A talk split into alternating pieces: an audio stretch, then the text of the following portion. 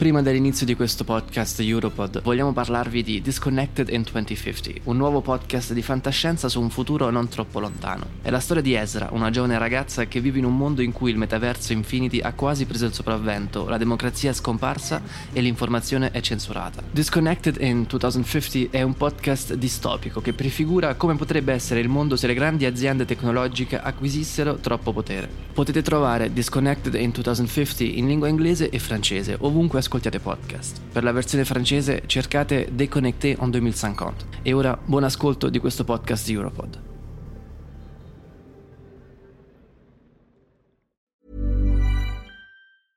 Ready to pop the question? The jewelers at BlueNile.com have got sparkle down to a science with beautiful lab-grown diamonds worthy of your most brilliant moments. Their lab grown diamonds are independently graded and guaranteed identical to natural diamonds, and they're ready to ship to your door. Go to Bluenile.com and use promo code LISTEN to get $50 off your purchase of $500 or more. That's code LISTEN at Bluenile.com for $50 off. Bluenile.com code LISTEN. Europod.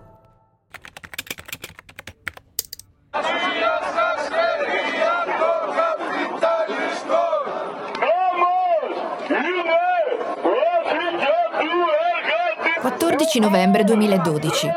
Sta accadendo in tutto il sud Europa. Sugli striscioni nei cortei c'è scritto più lavoro e solidarietà in Europa. E a grossi caratteri bianchi su uno sfondo rosso campeggia lo slogan Stop all'austerità. La mia domanda ad Angela Merkel. My question to Angela Merkel. Ma question a Angela Merkel. Mi pregunta Angela Merkel. Una serie Europod. Episodio 6. La crisi finanziaria e Angela. L'europeismo riluttante. Permettetemi di portarvi indietro a quando tutto è iniziato e soprattutto dove. Nel 2007 i leader politici non avevano ancora intuito ciò che stava per succedere. Ciò che era stabile e compatto fino al giorno prima si stava sgretolando senza alcun preavviso. Nel 2007 il mercato statunitense crolla Comincia così la crisi dei mutui subprime. Ora, io onestamente non ne so granché di finanza. Fortunatamente Martin, il mio collega, è sempre qui a supportarmi. Nei cinque anni precedenti il crollo finanziario, il denaro era piuttosto a buon mercato. In Europa, ma più in particolare negli Stati Uniti, le banche erogavano facilmente i prestiti, indipendentemente dal fatto che le aziende o le famiglie avessero possibilità di ripagarli. Ora bisogna tenere presente che questi erano prestiti subprime. Essendo molto rischiosi, i loro tassi di interesse potevano variare nel tempo e a partire dalla fine del 2007, inizio 2008, parecchie famiglie negli Stati Uniti non furono più in grado di pagare le rate mensili. Sempre più persone presentarono istanze di fallimento e nel giro di pochi mesi il sistema andò in pezzi. Anche se la crisi era iniziata negli Stati Uniti, le banche europee furono rapidamente colpite. Poi la storia inizia ad accelerare. La Banca Centrale Europea, nota anche come BCE, che vigila sull'euro, inietta 95 miliardi di euro nelle banche europee per scongiurarne il fallimento. Ma non è abbastanza. Il vero schianto avviene nella primavera del 2008. In Germania, i banchieri si precipitano a Berlino per incontrare Angela Merkel. Hanno tutti in mente un'unica richiesta. Sono al verde, hanno un disperato bisogno di nuovi fondi da parte del governo altrimenti sprofonderanno e con loro l'intera economia nazionale. Non vi sorprenderà che Angela Merkel fosse già ben informata della situazione e che comprendesse a fondo i problemi sistemici che le banche stavano affrontando. Diverse fonti però mi hanno riferito che all'inizio Merkel non si fidava così tanto dei banchieri. In Francia e in Italia le grandi banche hanno forti legami con le alte sfere della politica il che rende i governi molto protettivi nei confronti degli istituti di credito. Se ad esempio il presidente francese vuole capire cosa sta succedendo, è quasi scontato che chiami direttamente gli amministratori delegati delle banche per ottenere informazioni. In Germania non funziona così. Ne ho parlato con la merkelologa e giornalista Florence Autré. Ecco cosa mi ha detto. Penso che lei abbia provato a farlo, ma non si fidava dei banchieri. C'erano motivi per non fidarsi della Deutsche Bank. Pare che il sistema bancario tedesco fosse fragile e in parte corrotto. Il nostro topo di biblioteca si è rivolto ancora ai suoi amati libri per capire la crisi. Allora decise di fare delle ricerche per capirne di più sulla sistematicità della crisi. Ha letto libri scritti da matematici che hanno esaminato il sistema finanziario attraverso un'analisi fisica. Fu abbastanza sorprendente. La sua modestia nel cercare di capire di più dell'argomento è anche interessante da sottolineare. Credo che lei non si fidasse di nessuno in quel momento ed era sicura di una cosa, che si trattava di eventi molto, molto seri. Ed ecco che anche la Germania, ora, ha intenzione di cominciare a salvare le sue banche. E allora ecco emergere il suo scetticismo scientifico. Dato che tante persone cercavano di approcciarla per chiederle stanziamenti, la sua prima reazione fu quella di non fidarsi di nessuno. La Germania, in teoria, aveva sbloccato più fondi destinati alle sue banche di tutti gli altri paesi membri dell'UE. La Germania sborserà 80 miliardi di euro in contanti e 400 miliardi di euro in obbligazioni per evitare il default delle banche tedesche. Angie non ci gira molto intorno. Ecco come andranno le cose. Ognuno si occuperà delle proprie banche. Fine dei giochi. Il punto però è che non tutti in Europa possono vantare risorse tali da salvare le proprie banche. In ces circonstances exceptionnelles où la nécessité d'agir s'impose à tous, j'appelle l'Europe à réfléchir in quel momento spetta al presidente francese Nicolas Sarkozy la presidenza del Consiglio dell'Unione Europea e gli viene l'idea di creare un bilancio comune per far fronte alla crisi.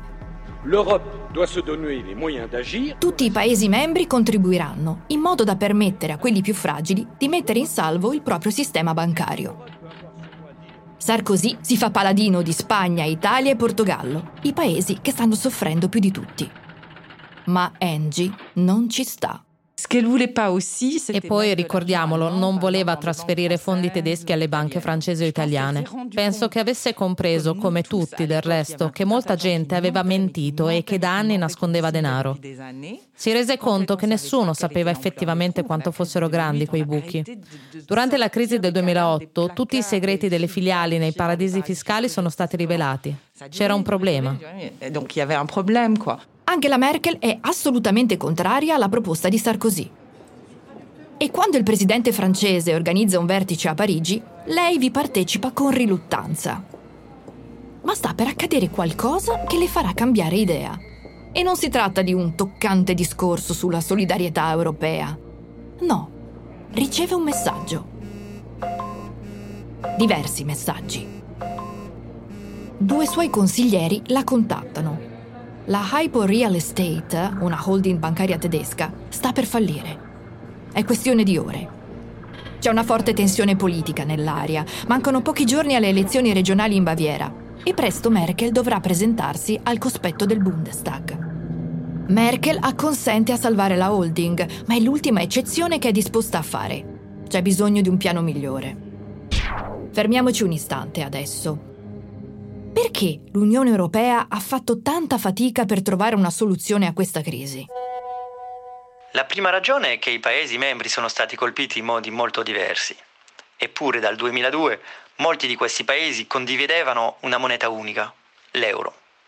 Il punto è che le economie dei Paesi europei dipendono molto l'una dall'altra. Se l'economia di un Paese dell'Eurozona dovesse collassare, porterebbe l'intera Unione Europea al collasso, un Paese dopo l'altro.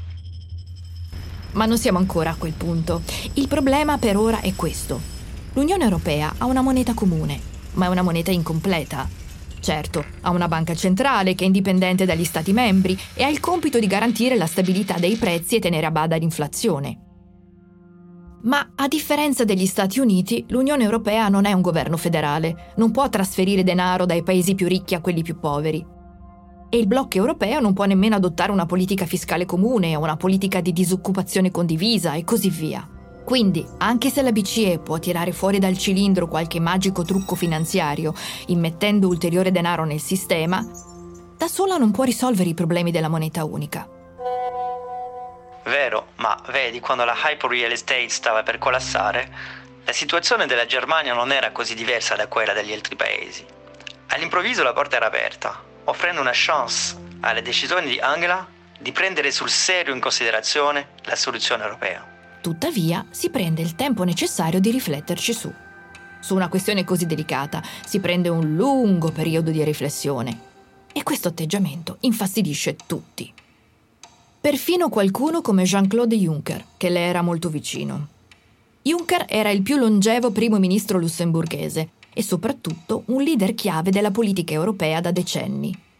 Era il presidente della Commissione europea dal 2014 al 2019. Quello che mi piaceva di lei e che spesso per la verità mi dava anche sui nervi è che da scienziata qual è per formazione riusciva sempre ad affrontare le questioni sul tavolo dal punto di vista della loro probabile evoluzione.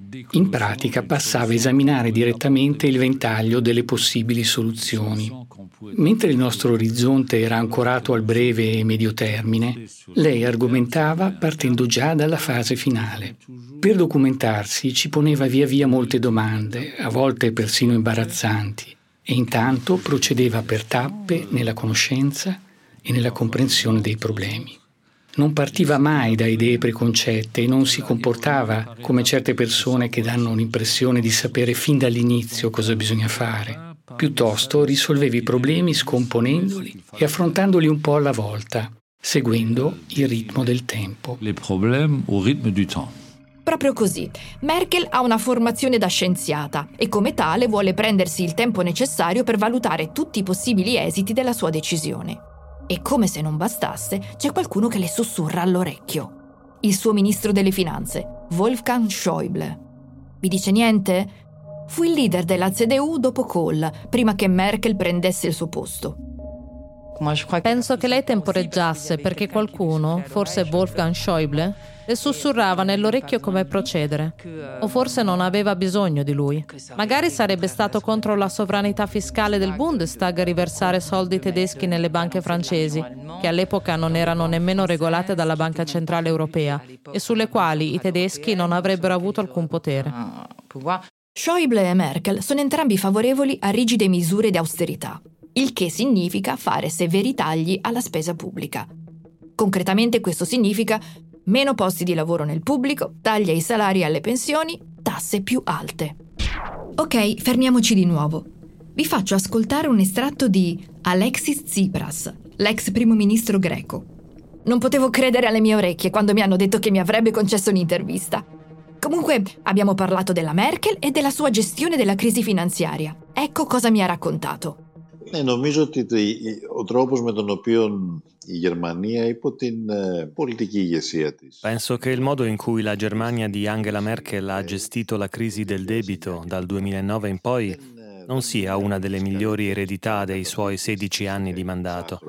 Της, της Γερμανίας. Και αυτό διότι ειδικά σήμερα τις εξελίξεις της πανδημίας Questo perché, specialmente oggi, con gli sviluppi della pandemia e il modo in cui l'Unione Europea ha gestito la crisi economica che la pandemia ha portato, ci rendiamo conto che le ossessioni della Germania, specialmente durante la crisi del debito, in una logica di austerità, ma anche secondo la logica per cui non ci si può allontanare dal dogma della politica monetarista, insomma, queste ossessioni non hanno aiutato l'Europa.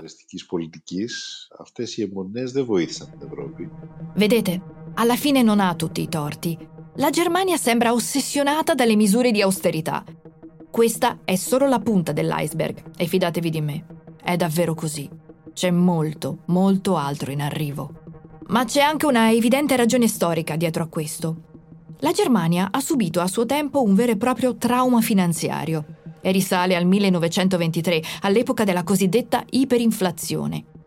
In poche parole, con iperinflazione si intende la rapida perdita di valore di una valuta. Può essere che abbiate già visto questa immagine molto famosa, la foto di un uomo che trasporta una carriola piena di marchi tedeschi per andare a comprare del semplice pane.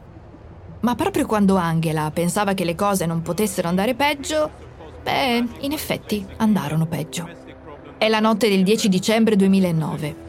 Il neoeletto primo ministro greco, Giorgos Papandreou, arriva a Bruxelles portando notizie terribili.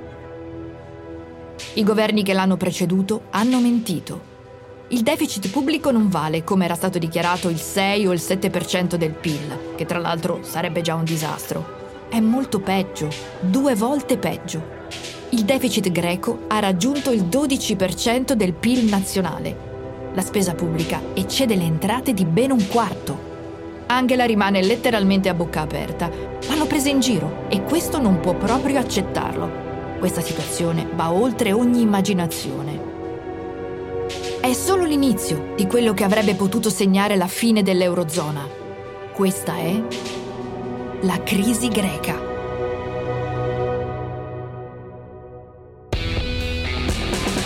La mia domanda ad Angela Merkel. My question to Angela Merkel. Ma question a Angela Merkel. Mi pregunta Angela Merkel. Una serie Europod.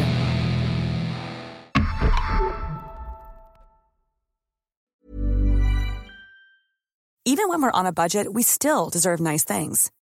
Quince is a place to scoop up stunning high-end goods for 50 to 80% less than similar brands. They have buttery soft cashmere sweaters starting at $50 luxurious Italian leather bags, and so much more. Plus, Quince only works with factories that use safe, ethical, and responsible manufacturing. Get the high-end goods you'll love without the high price tag with Quince. Go to quince.com/style for free shipping and 365 day returns.